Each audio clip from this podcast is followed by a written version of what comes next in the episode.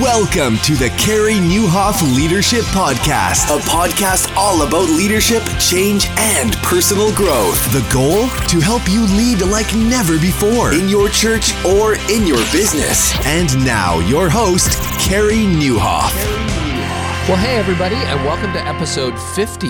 Yes, 50. We're halfway to 100. How cool is that? Uh, of the podcast. My name is Carey Nieuwhof, and uh, I hope our time together today helps you lead like never before. Hey, I think you're going to love my guest today. If some of you grew up in a preacher's home, you will love today. Those of you who are church leaders who have kids, man, listen up. My guest today is Barnabas Piper, and Barnabas is a leader in his own right. In fact, he has a great podcast we will link to in the show notes that he just launched and is a writer and he had the experience of growing up as John Piper's son. Yes, the John Piper. And he wrote all about it in a book a couple years ago called The Pastor's Kid. And I have an honest, authentic conversation with Barnabas all about what that was like. You know, how do you find your faith when your dad is one of the most popular preachers on the planet? And Barnabas is so honest and so authentic with it and has had a great time finding faith on his own and talks about that journey very, very candidly. So I'm super excited about my conversation with Barnabas. Actually, I'm going to be a guest on his podcast in the future, which is awesome. Excited about that. And uh, I want to let you know about some conferences I will be at this fall. In fact, I will be uh, in several cities this fall on the Orange Tour. And I am so looking forward to hanging out with so many of you. September, I'm going to be uh, at the Atlanta tour stop and also at the California tour stop. So if you go to orangetour.org, you can register right there. I'll also be in uh, various cities in October and November.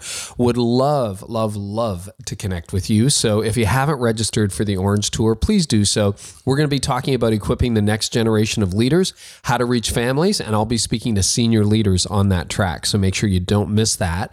Also, I will be next month in September at the Activate conference, and that's in New England with uh, Josh Gagnon. He is putting on an incredible conference. We will link to that in the show notes, so make sure you don't miss the Activate conference. It is in New England. And uh, I'm going to be one of the keynotes, also doing a breakout there. And uh, the details are in the show notes. So make sure you don't miss that. And uh, I just want to say, before we get right into the message, uh, I've had an experience. I record these podcast intros usually a couple weeks before broadcast. And yesterday, this is a Wednesday, on Tuesday, yesterday, I sent out an email to uh, everybody who subscribes to my blog, sort of newsletter slash email list. And I, it was just a word of encouragement because I'm right now in the middle of a series at our church called Playback. And it's all about the messages that play back in our minds. And both when I sent that email out to 20,000 leaders yesterday, and when I talked to our church about it this past weekend, oh my goodness, the response I got, like my goodness, I, I, just can't believe it. All I was trying to do was encourage people. And uh, the goal of this series I'm doing, the goal of the email was simply this to try to erase the negative thoughts that go through our mind with um, more positive thoughts. And I was simply shocked at the amount of people who said, Man, I am so discouraged right now. This email came at just the right time. This sermon series came at just the right time. And uh, a few weeks earlier, what I had done is asked our church, I just said, Hey, would you take a few moments and just write down some of the negative thoughts that go through your mind? And I heard from hundreds of people who attend our church, and, and the results literally brought me to tears. I mean, people wrote things like, I'm a failure. I'll never get it right. I'm so stupid. I'm no good enough. You're a bad mom. You're a terrible parent. You'll never amount to anything. I, I, I just couldn't believe it and and you know things like Christ can't even love you and your sexual sins will never be forgiven. I just broke down and wept when I read those cards and I thought, wow, like people need encouragement. And so I've been preaching through this this month. Actually, you can go to connexuschurch.com and follow along with the series if you want to. We'll make sure we link to that again in the show notes. But then when I wrote to leaders and I just got deluged with responses from leaders who were like, thank you, thank you, thank you. I needed to hear that. I was right ready to quit or I was so in the gutter. And hey, I don't know where this podcast finds you. I don't know how you're feeling right now. I don't know what you're doing right now. But if you're like me, you know that sometimes it just gets discouraging. And if that's you, I just want you to know hey, don't give up. You know, I'm in your corner. Your heavenly Father loves you. and you're not alone. You're just not alone. So be encouraged. And man, if I can play some little tiny role in just encouraging you as a leader, because leadership's hard and life is hard and family's hard and raising kids hard and being a parent is hard. I just want to encourage you. And and that's my word for you today. So I think this interview with Barnabas is really going to encourage you. And I'm sure there are times in his life where he just needed a word from someone. And I'm sure there's times where his dad and mom needed words of encouragement. So if this podcast episode comes to you that way, I'm so glad for that. And uh, here's my conversation with Barnabas Piper. Really, really excited today to have Barnabas Piper with me. And Barnabas is an author of two books now, and also a blogger and a podcaster. And uh, he works in the whole, heads up the whole leadership department over at Lifeway Christian Resources. So, welcome, Barnabas. It's really good to be on with you. Thanks so much. Yeah, tell us a little bit about what you're doing now and explain for our listeners the context in which you grew up and were raised because it is unique and yet not unique to a lot of people who were raised in a similar context. Yeah, absolutely. I'll, I'll kind of work backwards. So where I am now is I, I live in Nashville area. I work at Lifeway Christian Resources, like you mentioned. I work on the leadership development team. So under a guy named Todd Adkins, mm-hmm. and uh, and I work on sort of the brand development and uh, marketing side of things. So essentially, trying to help take leadership development resources and connect them to church leaders. So that's my day job. I'm married. We have two little girls who are nine and six. Just moved to Nashville a couple years ago. But going back in time, I grew up in Minneapolis uh, as the son of John Piper. So that's that obviously sort of created a, a unique environment for uh, for my developing years. So first 18 years of my life in his home, moved away, went to Wheaton College in Illinois, got into the publishing industry after that. So I spent about eight years in the Christian book publishing industry before moving to Nashville. But but that experience growing up in a pastor's home was a was a really formative thing, creating its own set of challenges as well as a lot of blessings, but created a lot of questions along the way and positioned me to walk through some some challenges in my own faith and my own life just trying to figure out what is it that I've been taught what is it that I know and what is it that I actually believe. Mm-hmm. And and you know you had sort of a double situation where not only were you a PK as you talk about in your book, The Pastor's Kid, but you know your dad is one of the most globally recognized, known, admired preachers on on the planet alive. So you sort of grew up with with that double whammy of having a, a well, well, well known father who you wanted to know through a very, very different lens which is I don't really care. You know, I always joke with my friends, and I mean, gosh, you know, I always say my family doesn't care how many downloads there were in my podcast today. They don't care how many viewers I have on my blog or how many people bought my books. And I mean, it's a fraction of what your dad would have seen in, in his ministry or still sees. They just want me to be a dad. And you grew up with that kind of tension as well. Yeah, and that that point is really helpful. I think that's true for any pastor's kid. I think the more prominent the pastor, maybe the more concentrated it is. But that idea that none of us are terribly impressed with our parents' position. you know, it, it doesn't matter if they're a professional athlete or a musician or uh, a pastor or you know a CEO. We just don't care that much about what they do. We really only care about how we relate to them. And so the things that stand out to me in terms of memories that that are cherished that I enjoy the most are the ones of backyard soccer games or or my dad cheering really loud at my little league games or walking to and from church with him on a Sunday morning or just the time that we spent doing really normal things. And and that always that always holds court in my heart and my memories as the things that that define our relationship.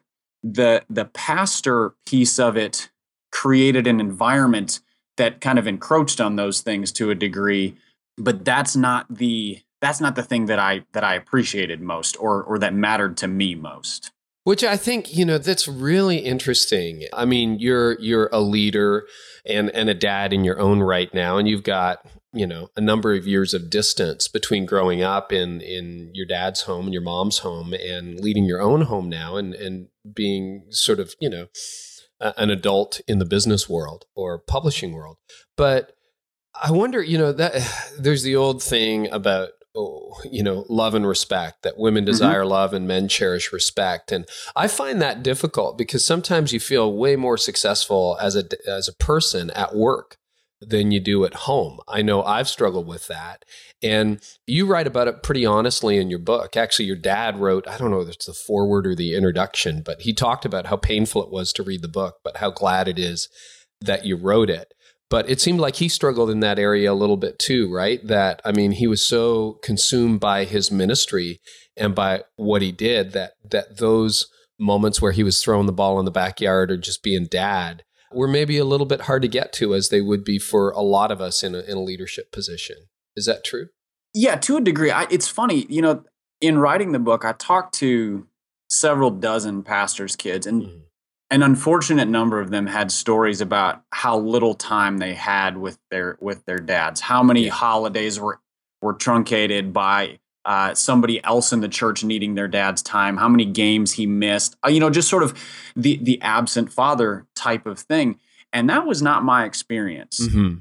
For me and for us, the the thing, the challenge was kind of where where the passion lay. Okay, you know, he he poured himself into his preaching and, and his church. And th- and I, I say this because we've had I've had these conversations with him and he has stated it publicly. So this is not I do not intend to throw stones at my Absolutely dad uh, or to to you know tell tales out of school.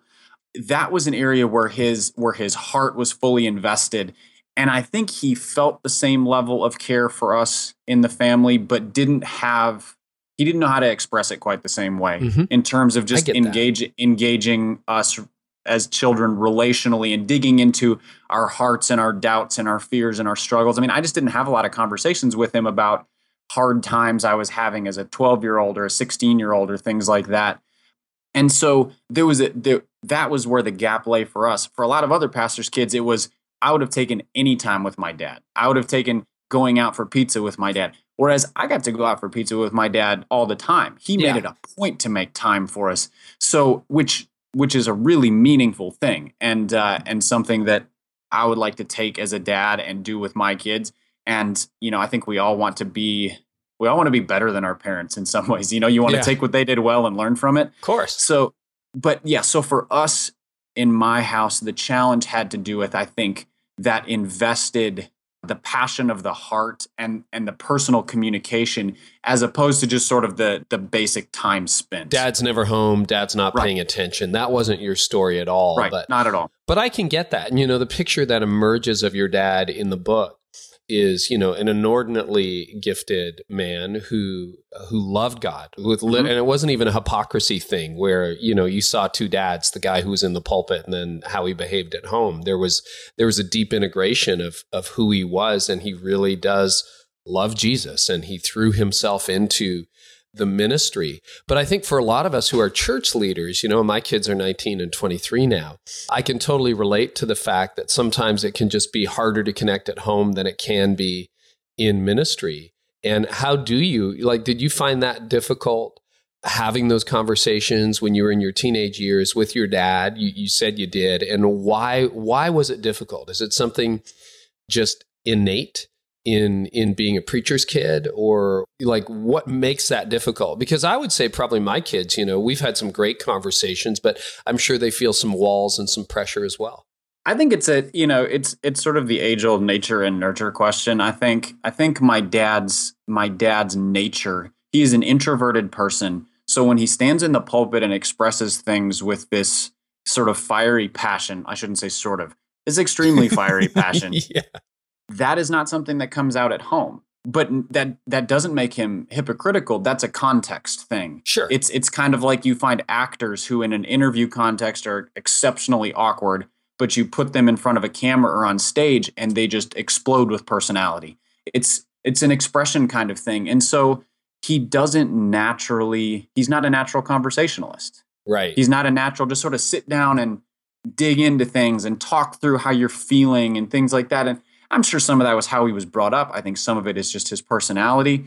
And I think some of it, and he would say this now, is he just he didn't know at the time what he knows now about the importance of emphasizing it. You know, he's he's close to 70 now, mm-hmm. and he's still trying to to be a better dad every day. And and get better at it. And so he he knows things now that he didn't know then that he looks back and says, "Yeah, I wish I would have done some of those things differently." Which to me as a dad is incredibly encouraging because I hope when I'm 70, I'm still learning and growing and trying. But but yeah, so it's it was a I think it really was a situation where he wasn't naturally inclined that way. His natural inclination was writing and speaking in a presentational way. And so between that and just sort of learning as a dad and not knowing everything he needed to know, it just didn't come naturally. So those conversations were kind of few and far between. And of course, most, and I didn't know as a teenager, as most don't, that you can drive those conversations. You know, mm. I didn't know that I could go to him and go, let's have a, you know, let's have a chat about this because how many 16 year olds do that to their dad where they just sort of yeah. sit down and go, hey, let's have a heart to heart. In retrospect, I wish I would have taken more initiative too, but I didn't. So right. that's just it's it's the live and learn kind of piece when it comes to that aspect, I think. Well, and I think that's fair. I mean, I always say to my kids, I, you know, you're my first kids, my only kids. I'm learning how to be a dad and and there's a sense in which they're learning how to relate to a dad and, and how to be a kid, right? Or a teenager or a young man. Right. And so that's a challenge. But you say, and I think you argue quite persuasively, that there are unique challenges that come from just being raised as the preacher's kid, as the mm-hmm. pastor's mm-hmm. kid. So, what were some of those disconnects that you discovered early on that became a formative part of your life story?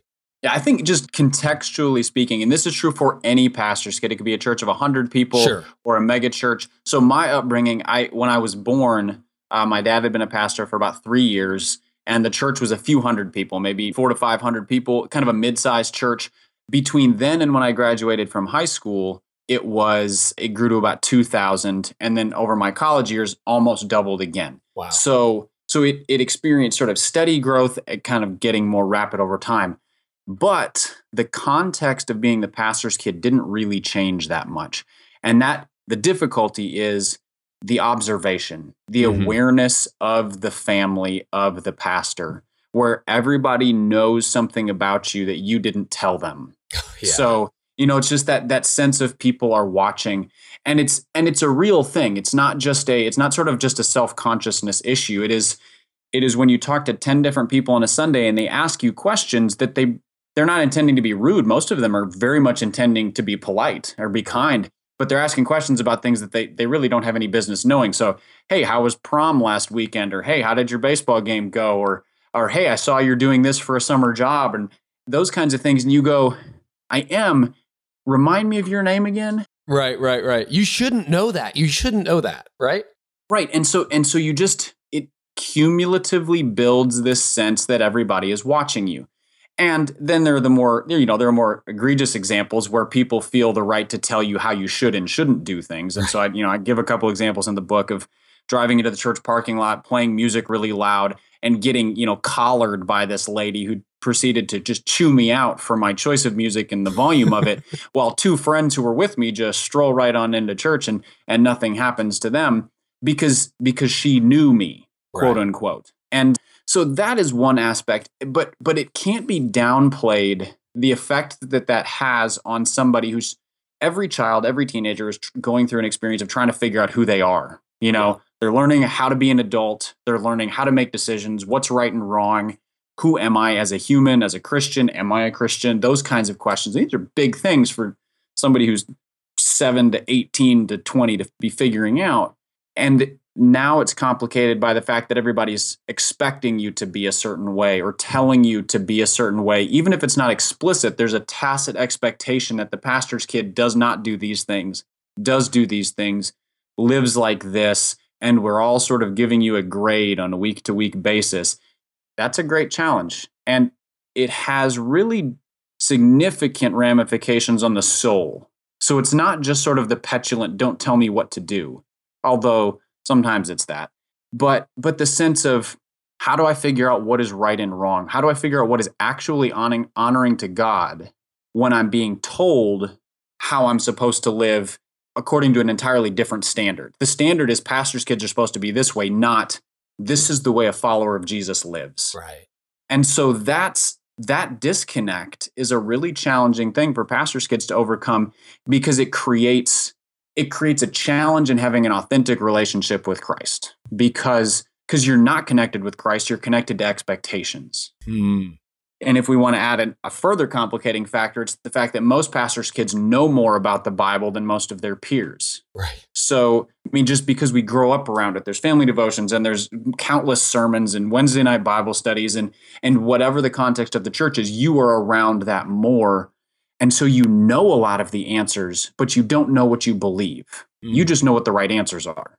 So, pastors' kids, that we can win the Bible trivia contest, we can win the sword drills, we will we will out Christian anybody, but there can be a massive gap between that and where our heart finds its identity and its confidence and that genuine plugged in personal relationship with Christ that that helps me say it doesn't really matter what everybody else says. I know what honoring Christ looks like. So all of that blends together to create just sort of this this web of difficulties that are I think unique to somebody who's in a pastor's kid's position. It's different than than any other celebrity kid because there's the spiritual aspect tied to it, the moral aspect tied to it. The flip side of that is that it's not all bad. Right. You know, being a pastor's kid is not the most miserable thing in the world. I think some pastor's kids are really miserable. Yeah. I loved it taught me to love the church. It taught me I have viewed the church as my family since I was a kid. Sometimes you do want to punch your family in the head. We all know this. but they're your family and you stand by them and you love them and you don't abandon them and they don't abandon you. And and all of that biblical knowledge has value because that's the material that God uses to guide our hearts and our lives. So all of those are good things that came with it too. So I don't want to just focus on the bad and say whine, whine, complain, complain. Being a pastor's kid's the worst thing ever. Right. Now, those expectations, were a lot of them articulated or were some of them just kind of in the water supply? You just picked up on them. Like clearly when somebody grabs you by the collar and says, "You shouldn't be playing that kind of music at that volume and what's wrong with you?" That's an articulated explanation. But, you know, are was it was it just stuff that and when did you become aware that you were I think one of your chapters is called, you know, the fishbowl. Mm-hmm. when did when did you become aware that you were living in a fishbowl? The things that I noticed, especially early on, it wasn't so much an articulated, you should be this way, not this way. It was, there was just maybe a higher standard. And I remember that going all the way back to, I don't know, uh, first or second grade in Sunday school class, where we were playing Bible trivia games. And the expectation was that I was supposed to answer the harder questions. Yeah. I was, and I wasn't supposed to get any wrong. Yeah. Now, of course, being a competitive and prideful person, even at the age of seven, I, I, I thrived on that. It gave me a great sense of pride to be able to answer the hard questions, get all the answers right, and thereby be superior to all of my second grade peers. But even starting at that point, you just know that the, the pastor's kid is supposed to have a slightly different level of biblical knowledge and behavior. And i mean even it would come through tacitly in things like if you when i would talk to somebody so say junior high i did not get along with my mother very well when i was in junior high because i was a punk kid who had a bad attitude. Mm-hmm. and she was my mom who was trying really hard to teach me how to be respectful and responsible. It didn't go over very well and so I would talk to, you know, a youth leader and talk about how frustrated I was. And just the look in his eye that the pastor's kid would have these knockdown, drag out arguments with his mother, who is the pastor's wife, it's like it caught him off guard. Right. And when in reality, I think most 13 year olds have disagreements with their parents and some arguments, and some Oh, of them yeah. are very intense. And so it's it was those little kinds of things. So just watching how people reacted to me and seeing how what they expected of me with just a handful, maybe just a few here and there where people would say, You can't do that, you're the pastor's kid. You shouldn't talk like that, you're the pastor's kid. Or hey, you should sign up for this thing because it's sort of expected of you as the pastor's Right. kid. Most of the time, though, it was just sort of you just looked around and you knew that people were looking at you going, Well, Yeah. how are you going to handle this? And it was something you were born into. It's not something you chose, right? Like your dad was a pastor from the very beginning, who's a pastor throughout your formative years. And kind of wherever you go, you're just John's son. You know, you're the pastor's son. It's it's this it's this unofficial label that follows you everywhere that probably I, I can see that would feel stifling at times. Did your parents do things to try to protect you from that? Like, were they aware of that? Or what are, what are some good things that they did that you think maybe, because you paint a number of scenarios in mm-hmm. your book. You talk about like, you know, the complete rebel and the atheist and the whole deal, is, which is where some preachers' kids end, end up. But you know, you didn't fully end up there, even though we'll talk about where you mm-hmm. ended up spiritually in your late teens and 20s in a little bit. But like, did they do a few things that you think maybe softened the blow? I think what they did, a, what they did a very good job of was, you know, I mentioned earlier that difficulty into figuring out what am I supposed to be because everybody's telling me I'm supposed to be a certain kind of thing, and then what is it that that actually is the life that God wants me to have they only emphasized that second thing. They never they never reinforced those other expectations. You know, they, it was never a we don't do that because we're the pastor's family or yeah. we don't do that because because people will frown upon it. They just they that never came up. It was always so if I'm, you know, if I'm 15, 16 years old and trying to determine if I, you know, I ask them, "Hey, can I go see this movie with friends?" They didn't say we don't see movies like that because because we're the pastor's because of my position. Right. Mm-hmm. They didn't say people might see you there. They said, what's good about that movie? Mm-hmm. You know, how is that movie going to be something that helps you think better or, you know, teaching me to to filter things on an actual biblical standpoint as opposed to a, a sort of this art, artificial moral standard. So that was that was a big deal just because it it it helped me develop that side of things and going I know there's another way to think about things. I don't have to be bound by this this artificial standard that other people have created. Now, it took a while to sort of move towards freedom from that, yeah. but they planted the seeds of it.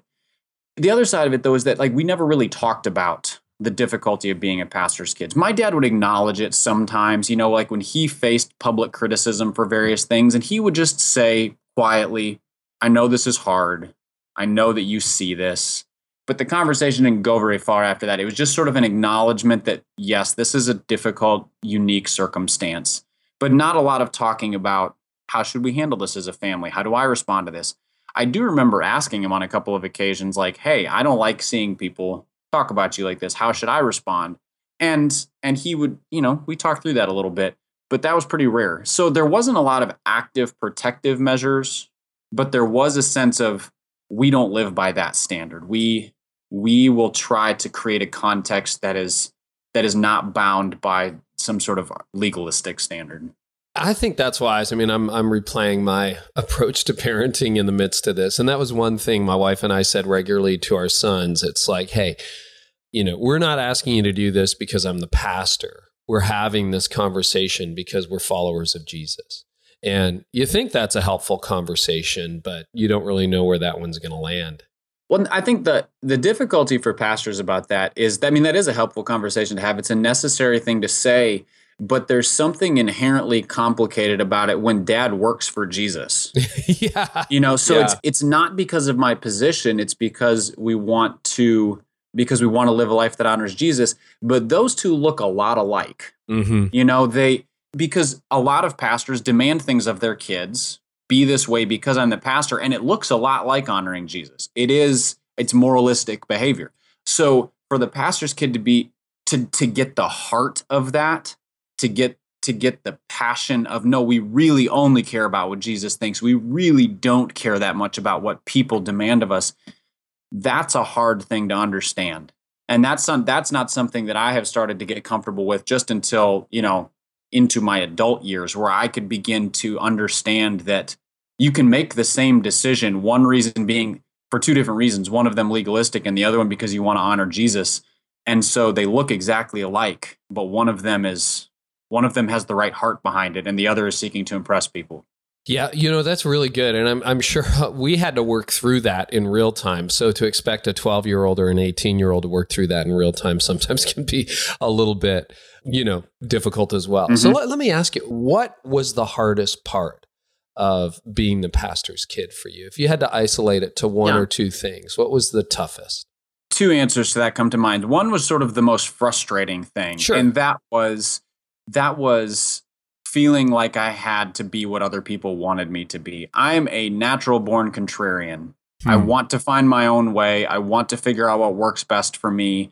I like to take suggestions from people and take the pieces of them that work and integrate them into my life. And I've been like that since I was a kid. I don't like being told, do this thing. So to have expectations heaped on me just raised my hackles. I got really frustrated. But the thing that was the hardest for me in terms of actually kind of defining the defining my life was the difficulty in figuring out maybe figuring out isn't even the right term the difficulty in recognizing that knowing answers and being able to argue all the points of theology is not the same thing and almost has no bearing whatsoever on actually faithfully following Jesus. And so there became this gap that grew in my life between the former and the latter. So I was a I was a theology major in college and I was I was a, a fairly decent theology major in college wasn't a great student, but it just came naturally. And I was steeped in the stuff since I was a kid and I yeah. enjoyed it. And I enjoyed winning the arguments and writing the papers and parsing out, you know, why is this guy right and this guy wrong? What does this guy say about the Apostle Paul? Blah, blah, blah. I talk about the five points of Calvinism or, you know, eschatology or just mm-hmm. pick your pick your nuanced theological thing and I could argue about it. But that didn't mean that I was sold out in saying I would like Christ to rule all of my life. And that, and I didn't even recognize it. I didn't have, I didn't see that I had sort of this dry husk of faith and this robust sense of knowledge. And it's much better to have the reverse hmm. if you have to choose. It's great to have both, but if you have to choose, it's better to have a robust faith and less knowledge. And so that ended up leading me I mean, God ended up using it because God is sure. good like that. But but it it put me in a position where I I my faithfulness to Christ. I don't want to say it dwindled exactly, but maybe that is a good way to put it. And. I hmm. just found myself making worse and worse decisions and making more and more moral compromises to the point where I got axed from a job in my mid 20s because of a series of, of just dishonest decision making in the workplace. And it was that's when things just sort of crumbled and i saw that you know this dry husk of faith had sort of just crumbled up into dust.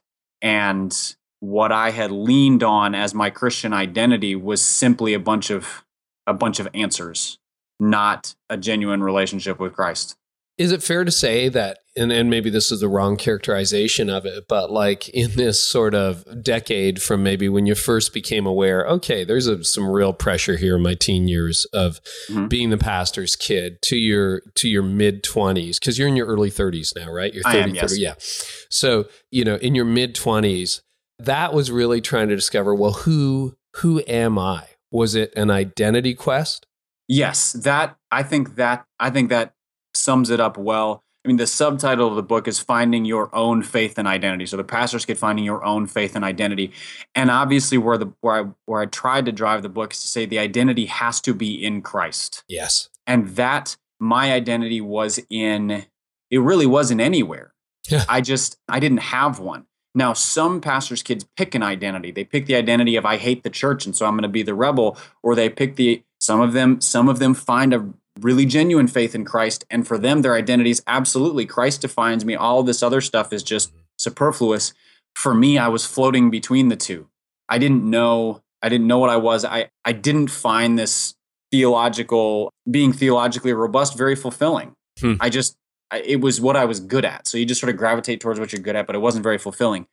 I loved serving in church, but I also knew that that it was a bit hypocritical because I also knew this other side of my life where where I was making some, you know, moral compromises. And and so it really was a place where it, it came to it came to a place where all of that other stuff kind of got wiped away. So lose a job, have to tell my wife about this, have to take a step back from from serving in a church and and here I am it's me and a crappy job that I had gotten just to sort of pay the bills and sorting through things with God with the help of some really close friends and some and some faithful church elders who were who were helping me and seeing my own need for the first time and God's grace for the first time in a way that's not a paper that I was writing for a theology class. Yeah, or something you were hearing that your dad right. was or, preaching. Yes, it, it wasn't a sermon. I wasn't regurgitating what anybody else was saying. I wasn't, you know, it was none of that. And simply looking at it and going, it's this or it's nothing. Like there, this is identity is found here or it's not found. And that's, you know, that was, I think the, the Holy Spirit actively just pointed my eyes towards the things that I needed to see. And, and that was when faith went from drying up to flourishing because because I saw I mean I could have told you the gospel before that but I saw the gospel I saw I am a sinner in need of a savior and that's the savior and this is what he did for me and that's why it's worth giving my life to him I wouldn't say I got saved at that point in terms of like the decision yeah because I think I was a believer before that but that's where a spark a little teeny spark of faith was blown into something that that actually had some light and heat to it.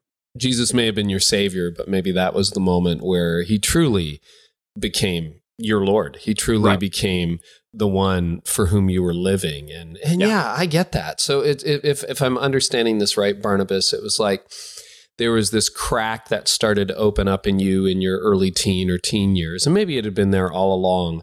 And it just got wider and wider between you know your character and your real surrender of your will and then there was sort of what you believed. Did you ever get to a point where you were questioning the tenets of christianity or did you always want to believe it was true or like how far did your kind of i see your sort of life mm-hmm. rebellion we've all been there i mean we've all had areas where there have been gaps between what we say and what we believe and what we live but you know, uh, did did you ever get to the point where you started to intellectually question the validity of Christianity? Not in the sense of saying I don't believe this is true, but mm-hmm. in the sense of saying is this defensible? I mean, part of being the contrarian is that I question everything. Right. And so I, I take almost nothing at face value. And so, yes, if if you want to tell me that God is good, but there is evil in the world, I need to find a way to reconcile those things. And and i'm not i'm not willing to say the bible says it i believe it that settles it mm-hmm. i would like to know what the bible says about it and what is it about god's character that makes his goodness so good that these other things can be accepted as part of his sovereignty or something like that. I mean, these sure. these are big questions. And I mean, that's just one example. But so yeah, I questioned, but not really not from the point of I questioned wanting the answer. I wanted to know that God was good. I wanted to know why I should believe, not with the inclination of saying I don't want to believe. And so the book that it just came out, well, at least when this when this podcast releases, it will have just come out. Is called "Help My Unbelief," and that's a lot of those issues. Mm-hmm. Is the difference between the kind of questions that say I don't want an answer, I just want to disprove you, and the kind of questions that say God show something to me. I want to see truth one of which is unbelief, and the other of which is the kind of doubt that leads to belief. Yeah, and that book, you've actually got a tattoo, doesn't it, that says just that help my unbelief? Yeah, it says, I believe, help my unbelief, that verse out of Mark 9. Yeah. That cry, which is which is a great prayer. I think that is an amazing prayer. And that's kind of where you found yourself in your early 20s, mid 20s. But because that hadn't been resolved for you, there was a widening gap between how you were living and and where you probably wanted to end up. Right. Yeah. And and I think it was during that process of, you know, no more false identities, no more sort of false confidence or, or constructs of faith that I, I encountered that verse, I believe, help my unbelief again. And of course, I'd read it dozens of times prior, but this time it grabbed me and and I saw in that just this this microcosm of Christianity mm-hmm. that faith is not complete it will always be a struggle. But if you have enough faith to cry, help my unbelief, you're following Jesus. Hmm. So you start with, I believe this much, this teeny little bit, and I need help with everything else. And that is submission to Christ. And so sometimes I have lots of belief, sometimes you have a little bit of belief, but if you can cry, help my unbelief, you acknowledge your need and you throw it on Him and say, Only you can help me with this, God. That that's the essence of Christianity. And so it became something that that became a, a foundation for me because because I, I knew I didn't need to be I didn't need to have all the answers anymore. I could say I don't know. but but I do believe and I and I know I need help with my unbelief and so I can progress in following Jesus with that in mind. We'll link to both of your books by the way in the show notes, but isn't that interesting? That's a, that's a very you know that you had it tattooed i mean that's always significant. I mean you know that that yeah that's like yeah that's kind of permanent. Okay that's that's a really big thing. But but you go right back to and i mean you know in the particular ministry you were raised in john piper's ministry i mean my goodness you know your dad is known for certainty of conviction and and for strength of intellect. I mean, and you had all those when you were seven years old. I mean, you were winning the sword drills and answering all the Bible classes and that sort of thing. And and yet, yeah, obviously, you know, there are questions that just don't have emotionally satisfying answers. And you got to the point where you could kind of suspend that and say, faith and doubt can coexist. I think I'm going to choose faith, which is which is an awesome, awesome place to find yourself in and realizing that not not all doubt is created equal. Mm. And I, I don't know if I I don't know if this is a helpful term, but it's what I what I see as believing doubt. So mm. doubt at its basis is just I don't know. I am not certain of this thing. So that's that is doubt at its basis. How you use that doubt and how you respond to it determines whether it's good or bad though. So is it the kind of doubt that says I don't know, but I have enough confidence in God's character to say I'm going to take my doubt to him and right. see if he can show me an answer. Or maybe he won't show me an answer because it's beyond my understanding, but he will show me himself, whatever I need to continue to follow him.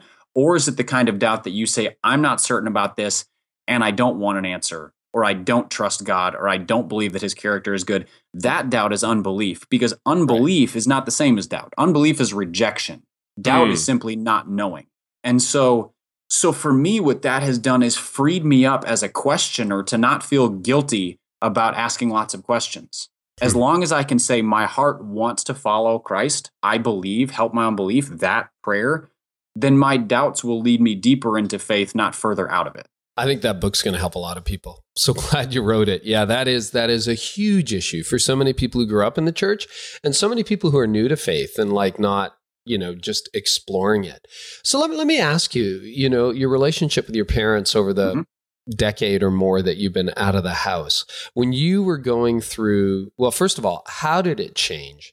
And then when you were going through sort of your your crisis in your mid 20s what role did your parents play in sort of navigating that? Or did they just have to sort of stand by and watch that happen? How did how did that work yeah, that that became a pretty defining time for us because it as I came into my own and began to kind of learn what my identity was in Christ, and and I, and when you start with identity in Christ, you learn a lot of other things about yourself too, because you begin to see, oh, this is how I can use my abilities. I wasn't sure what to do with them before. Oh, this is what it looks like to work really well in a doesn't even need to be in a ministry context, but just working in a way that honors Christ. So whether mm. it's writing or marketing or the various things I've I've been part of. And so growing into that and beginning to flourish there, I no longer had to be defined by what my dad did or how he saw me. Not that he told me that, but that I think that's a natural inclination is to sort of it's very easy to be defined by by what your parents how they view you or what they raised you to be. And so it led to some very difficult conversations where I had to push back and say, I need more freedom. You know, I need a right. little bit of space, not having you speak into that. But then it's also led to some really, really helpful conversations when I can go and ask them questions that I didn't have the humility to ask before or ask for help in a way that I, I didn't know how to do before. And so I would say my relationship with my parents now is as healthy as it's ever been in the sense of they know who I am and I know who they are. And they have learned and continue to strive to learn how to how to relate to me without pushing on me to change or or anything like that. They, you know, express a lot of appreciation for what God has done and, and who I am. And I can appreciate who my dad is and who my mom is and what they do from a distance without necessarily having to be in lockstep with them on everything. Hmm. And so it's ultimately, I think that's just the nature of a maturing relationship is I don't have to be like you and you don't have to be like me. We can we can appreciate one another without uh, without demanding that the other be something else. And so that it, and then during that crisis time, the biggest the biggest strength they had, and they've always been like this for me and my siblings, is availability. Mm-hmm. I always knew they were there. I always knew if I was a if I was in a spot where things were falling apart, they would get in the car, get in a plane, and come from Minneapolis to Chicago in a moment's notice. Um, Drop and- what they're doing, kind of. Yes. And I could always go there. You know, they've always had a, you know, they, they never kick anybody out of the house. Hmm. Doesn't matter what me or my brothers did. We didn't get kicked out. We always had a we always had a place to go back to. So, and that speaks grace and love and uh, and care because even if there are disagreements, that sort of devotion and sacrifice and presence is really really loud. Although it's in the rear view mirror now, I mean, there, you know, you hint at it in the book, but there are always things you do as a teenager or as a young adult that I'm sure if your parents knew the whole story, and again, you know, they'd be like, ah, how did you, how did you, how did they handle that? And how did you handle that tension when you were doing things that you knew Mhm. were not consistent with following Jesus? And, and what were some good things that they did in that season? that was some of the hardest conversations I had with them. Those were some of the hardest conversations I had with them because anybody who's listened to my dad or read his stuff knows that he is he's very intense and he takes sin really really seriously. Yeah. And so he just he will he's like a drill bit just driving into that aspect of this needs to be done away with, you know, this this sin in your life. And and I didn't always appreciate that very much I'll bet you didn't. even even when my conscience agreed with him i just i guess i would say his version of killing sin is not the same as my version of killing sin or i didn't just i just didn't i didn't express things the same way so there was there was some tension in just him learning to see how god was cleaning up my life and me recognizing that what he really wanted for me was best even if he only knew one way to express it Hmm. and and so that was that was not always a very uh, those were not always very pleasant conversations because when you're telling your dad back off and he's trying to do what's good for you he thinks you don't want what's good when in reality you do want what's good you just maybe don't want it expressed just like that but again that's something that we've kind of methodically worked through over the years to understand what is helpful from him and then him learning to see how god is working in my life that may not look exactly like how God works in his life. And that's good. I mean, that's one of the things I really admire about your story, Barnabas, is you have been fighting for the relationship with your dad, and I'm sure he has been fighting for the relationship with you over these 30 some odd years. And it's not easy. Yeah, it's it's not. And uh I have seen plenty of pastors' kids who just sort of tap out, or pastors who just sort of go, "Well, he just went on his own way," and it just it isn't worth it to me to uh to give up when I mean they're my parents and I love them and there's there's so much good there but there also does need to be this sense of this very and not just sense this clearly communicated idea of I'm going to be different than you and you're going to be different than me. So we just need to learn to we need to learn to see how God is using the other person how God is working in the other person's life. And then there are certain things maybe we just don't talk about Hmm. because because we won't come to a point of agreement or it's going to hinder the good that's already happening. Yeah, I, there was another, and and I I know uh, I want to get to a couple of questions before we're done today, but uh, there there was a couple times in in the book when when you said you talked about the way you hear your dad's sermons, and obviously your dad's one of the most listened to preachers on planet Earth, and people would come up to you and start talking to you about your dad's message and you just heard it differently or you hear it differently as his kid. Tell me about that. And and and and tell me about you know what you were really longing for your dad to say. Yeah, I the short version is I didn't hear a lot of his sermons or I just when you hear when you hear the same voice speak over and over and over again you begin to tune out. And and it's not in this it's not in a intentionally disrespectful sense just it's your dad you know yeah you talk to totally. him all the time. I and what I I mean I I've said this to people. People occasionally ask how many of your dad's books have you read, and the answer is a few, not not most, but a few. But I would rather talk to him than read stuff that he writes. I'm Not that mm-hmm. interested in reading his blog posts, and I don't tune into his podcast to hear sermons and that kind of thing because getting on the phone or seeing him when we see him in person a few times a year now that we live in different states i mean those are those are far better interactions for me and I take away more from them. I'm more encouraged by them. They mean more to me. They they leave more indelible memories. I don't remember sermons my dad preached. Hmm. The only one, the only aspects of sermons that he preached that I remember are one or two that were very timely for me after I left home. And so he stopped being quite the regular voice. And then one or two where he told stories about me that that he either got wrong, which was annoying. which sometimes me. happens. Yes, I caught the big fish. My brother didn't. That that kind of thing. or that were somewhat embarrassing. Like two of his most prominent sermons involved one involved me getting my bike stolen, and the other one involved me totaling a car. And these are one was given at the Passion One Day conference. Oh yeah. And the other one was at a at a missions conference, but it was turned into one of the one of Desiring God Ministries sort of big promos for about four or five years. And so those are the things that stand out to me from his sermons. Conversations, on the other hand, are something that that I that I hold on to.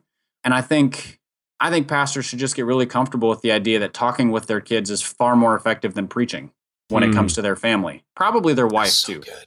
I'm not going yeah. to uh, I'm not going to get in the heads of pastors' wives, but I would I would bet that they don't care nearly as much about their husband's sermons as they do a really good conversation.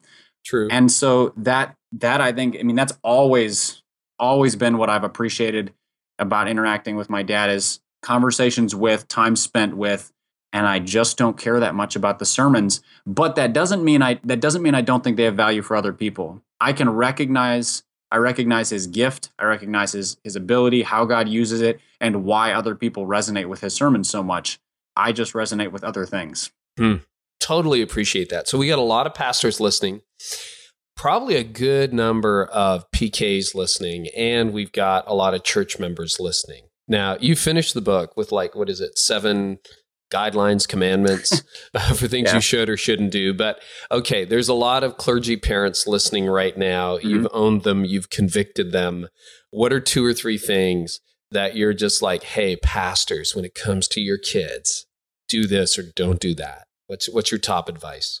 I think we've covered a lot of the bigger like relational kinds of things. So just really practical things. So we just talked about don't, you know, have conversations, not sermons. Yeah. Guilty. Well, I, here's the thing. I'm not a preacher by trade. I still preach at my kids. That's yeah, just sure. it's I think it's a bit of a dad thing, not just a pastor thing. So uh-huh. pastors, you're not alone in that front. It is it's you have to listen and converse. But I think the other thing is that that also applies to counsel when your child asks you a question, especially as they get older and they want to interact with you relationally, they're not sitting in your office asking for counseling. Hmm. They just they want dad to interact with their heart and what they're interested in or what they're scared of, those kinds of things.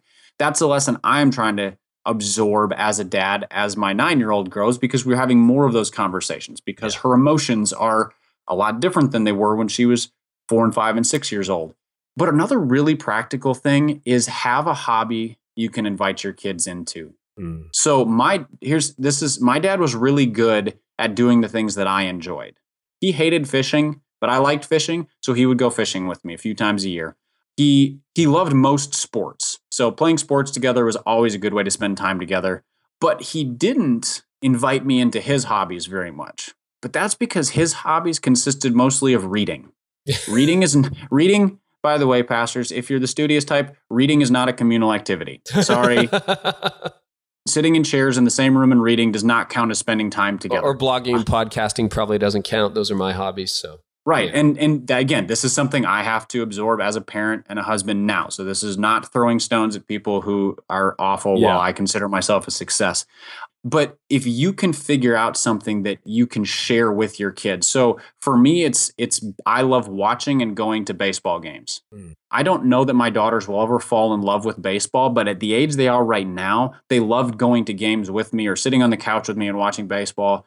And it's something we can do because we can talk together and I can teach them about the game and it's just playing with your kids and spending time doing what you love folds you in folds them into your life. So that's that's a really significant thing it is really good to do what they love too but to show them what you love you're inviting them into something that they know you're excited about it's a really interesting point, you know, because my kids now, as I said, at 19 and 23, we always did, you know, we always went to their games and their activities. But like I played golf. And so I would take my kids golfing. My son last Saturday just said, Hey, dad, you want to go golfing? I'm like, Absolutely. I had stuff to do, drop what I did.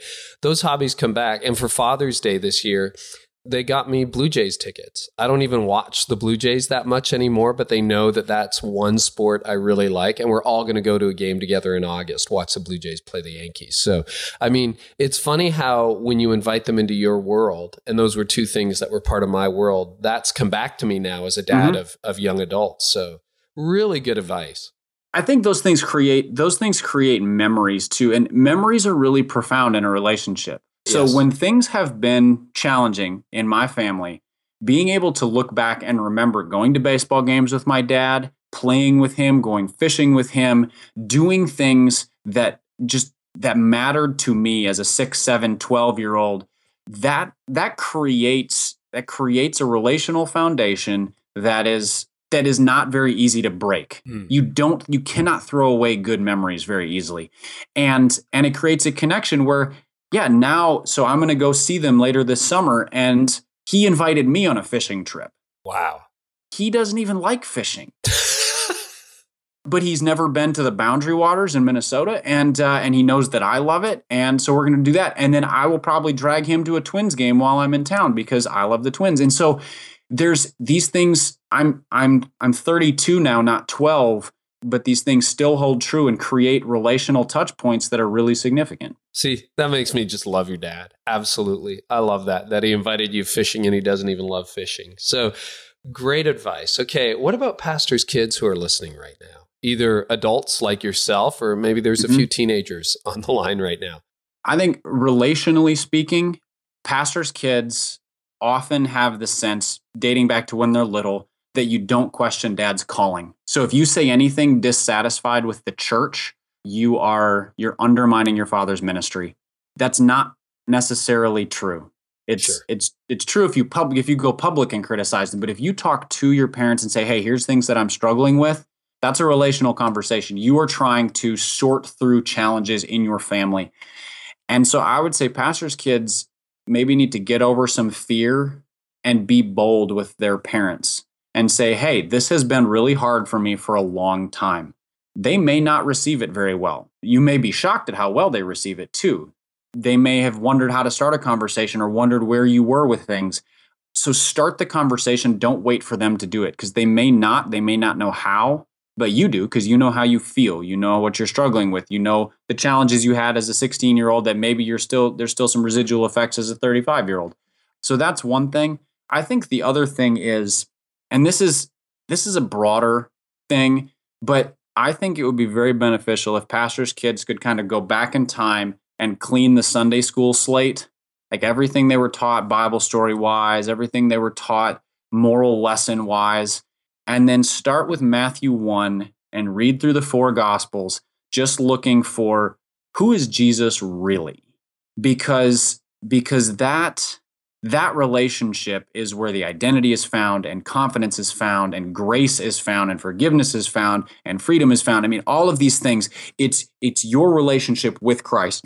And you may have a very skewed sense of all of those things because of the clutter that has been sort of heaped you know the expectations and the morals and the maybe you had a you know disparate sort of bible lessons thrown at you over the years. And so you know lots of trivia but do you really know jesus?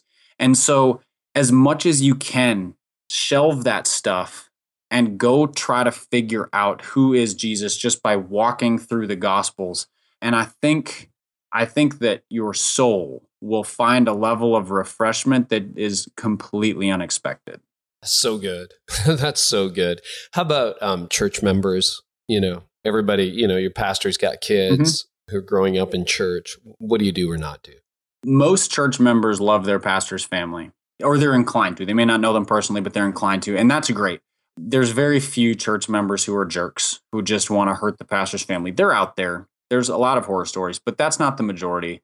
I wouldn't imagine most of those folks listen to this podcast. But your love for the pastor's family has to be expressed in the right way. You know, you can't just go up and barge into a kid's life and say, "Hey, how was this thing that you heard about?" because that that can actually cause damage like we talked about earlier. Yeah. Whereas but if you have the opportunity, maybe it's as a youth leader, as a Sunday school teacher, as somebody who's at, who's maybe on the inner circle of people who know the pastor's family, to really befriend a pastor's kid, or, or really anybody in the pastor's family, but to be the kind of person who says, "Look, I do not care what your last name is. I don't care what your dad's position is, and I don't care what church we go to. I'm here because I care about you. I want you to be free to be yourself, to ask questions, to express doubts, to confess whatever you need to or want to confess, and to be that kind of friend. That's a powerful thing because pastors' kids don't often find the freedom of that kind of friendship. For most people, it's going to be more of a sense of awareness of the pressures on the pastor's family. So you you lead with prayer to to support them and then just try to remember that they're not really any different than you are. Mm-hmm. They will have the same familial struggles. They will have the same tendencies towards weaknesses and sins. They're they're going to forget people's names. They're going to say awkward or embarrassing things. They're they're going to make a lot of mistakes because God didn't make pastors better than anybody else. He simply called them to a different kind of ministry than you're called to. And so if you can if you can absorb the reality that they are just like me doing something that God has called them to do just like I am doing something that God called me to do in whatever business then you begin to care for them as another member of the church not see them as sort of like the this pope of your church where they're higher and closer to God which is a really harmful way to view things. Wow I'll tell you, I, I can't thank you enough. This has really, this has touched me personally, just as a dad and as a pastor and somebody who cares very much about my family and my kids. And I think you helped a lot of leaders. We'll have all the links in the show notes, but Barnabas, people are going to want to connect with you. Tell us about your blog, your podcast, and where to connect online. Yeah, absolutely. The easiest place to connect with me is on Twitter. I'm, uh, I'm, I, I love Twitter and I love interacting with people on Twitter. It's just at Barnabas Piper if you go to barnabaspiper.com, that's my blog. I also write regularly for a site called the Blazing Center. So you'll see some posts at both places. So barnabaspiper.com is probably easier to remember. And then the podcast is called The Happy Rant. It's a little bit less serious than this one. We, uh, myself and my two co-hosts, a guy named Stephen Altrogge and a guy named Ted Kluck, just sort of look at church and culture and sports and basically it's it's a counteraction to all of the angry ranting that happens out there. So we just sort of off the cuff make fun of things and laugh about stuff. That's good. But try to have a thoughtful take on quirky things that happen in the church and why are christians so weird and things like that. So it's the happy rant podcast. It's on itunes or at happy rant pod on twitter if you want to follow it there that's cool. And your books again, just do they have websites or just on Amazon? If you just go to barnabaspiper.com, you can find both of them there with links to the, you know, Amazon, Barnes and Noble, christianbook.com. But yeah, so just barnabaspiper.com and you'll see a little tab that says the books. Barnabas, thank you. Thank you. It's been uh, it's been a pleasure to talk with you. Thanks so much. I'm so grateful I got to know Barnabas, and I'm so grateful he's he's so honest and open with his story, and that his dad is so honest and open about their story as well. So I really hope this was encouraging. Everything's in the show notes, by the way. If you just go to careynieuwhof.com slash episode 50, that's right, 50, you will find everything there. And make sure you pick up a copy of Barnabas's new book and uh, this book that he's got about being a pastor's kid. And also check out his new podcast. Again, all the links are in the show notes at careynieuwhof.com slash episode 50. So we're back next week with episode 51, which means we're almost at the one year mark. Woohoo! That's crazy. And uh, next week, I am super excited to bring to you my guest. My guest next week is going to be Chris Dunnigan. And Chris is in charge of all the social media at New Spring he does social so well. I don't know whether you follow New Spring Church, Perry Noble's church, on social media, but you really, really should. So it's all about social. In fact, we're calling it with his permission, the Nerdist Guide to Awesome Social Media for Your Church or Organization. He just takes you behind the scenes, shows you how they're knocking it out of the park and how you can do it too, whether you have a budget for that kind of thing or not. So that's episode 51. Make sure you subscribe. Then we got the big anniversary show, episode 52. Upcoming guests include Ravi Zacharias and Craig Groeschel. We've got others, Judd Wilhite, Jared Wilson. Uh, Jerry Gillis, Beth Marshall this fall. Uh, Sue Miller is going to be on the podcast and many, many more. So, super excited for that. If you subscribe, you will automatically get all of this and more for free every Tuesday when we upload a new episode. So, you can do that on iTunes, Stitcher, or TuneIn Radio. And in the meantime, thanks so much for listening. I really hope this has not only helped you lead like never before, but maybe in some way today, this encouraged you. Don't give up, keep leading. Your Heavenly Father loves you. We're in your corner, and we'll see you next Tuesday. You've been listening to the Carey Nieuwhof Leadership Podcast. Join us next time for more insights on leadership, change, and personal growth to help you lead like never before.